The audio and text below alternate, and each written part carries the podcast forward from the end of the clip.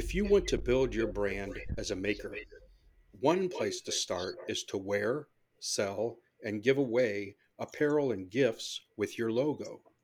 It introduces others to your brand and gives you an opportunity to start a conversation about what you do. George Supply Company offers over one hundred items for you to brand, all with no minimum order or inventory investment. Available at george supply co dot com.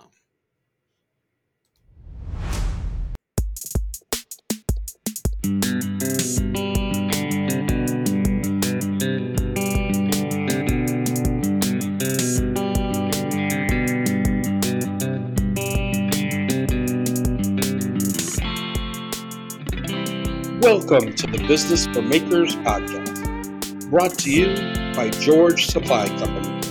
I'm Scott Sherman. Today's topic, leadership.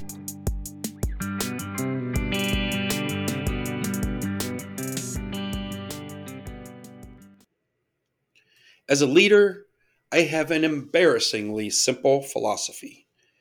I try to make the job of the managers working for me easier. I'm always looking for opportunities to improve efficiency and remove hurdles for my team. I wish I was a charming, well-read, charismatic leader with a powerful historical quote for every circumstance. My dream would be Frank Reagan from Blue Bloods. But that's not me. I'm not tall with a lustrous head of salt and pepper hair. My mustache is not epic, and I don't own a three-piece suit. Instead, I'm really pretty basic. I know even each of my managers on a personal level. I know their hopes and their dreams, their spouses and their kids' names, where they're going on vacation, and I know some of the same for a large portion of the four hundred plus employees.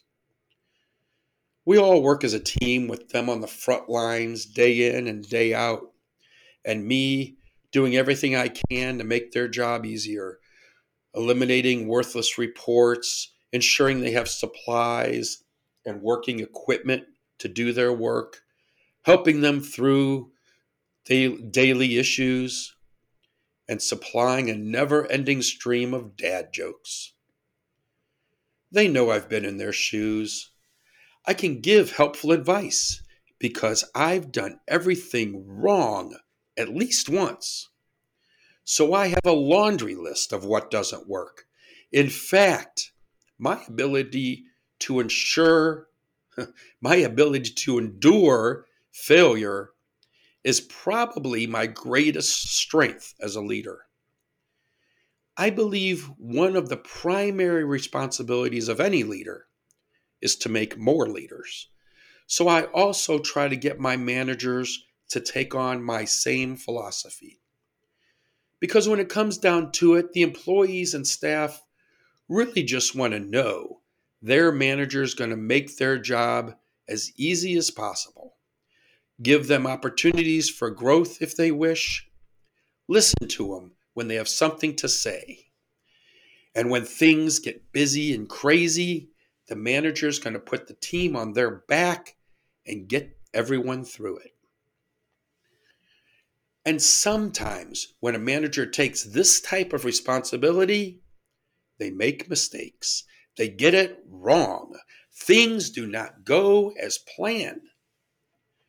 A good leader recognizes these are usually teaching moments, not time for harsh discipline. This is an opportunity to add to the manager's list of things that don't work. A list that grows as we get older. A list that should be a prized possession, not something to be ashamed of. I like to believe we're all leaders to some degree. Maybe we lead our family, our business, a community organization, or just a friend group. We may not always be the established person in charge with a nameplate on our desk. Do they still have those? But in some degree, we set the standard by our actions. and thereby lead by example. In fact, with every social media post, we establish some level of leadership. You think I'm going for a stretch here? Let me ask you a question. How many folks just scroll on Instagram and TikTok without ever posting? Pew Research Center reports seventy percent of social media users never or rarely post, and only nine percent of adult social media, media users post regularly.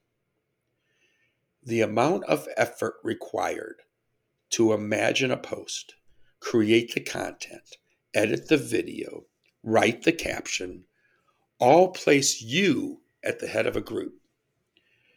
But that is a fact we often forget because we get caught up in our own social media bubble. We lose perspective because, well, everyone listening to this podcast is most likely already a content content creator. Our feed is one hundred percent content creators. So we think every, everyone creates content. But how many people in your daily face-to-face life are content creators? If you're like me, probably none. And knowing most of you, you know very few people that have the skill that you have with your chosen medium. So, having said all this, are you a leader? People are following you, watching your example, taking your advice, and looking forward to your future content.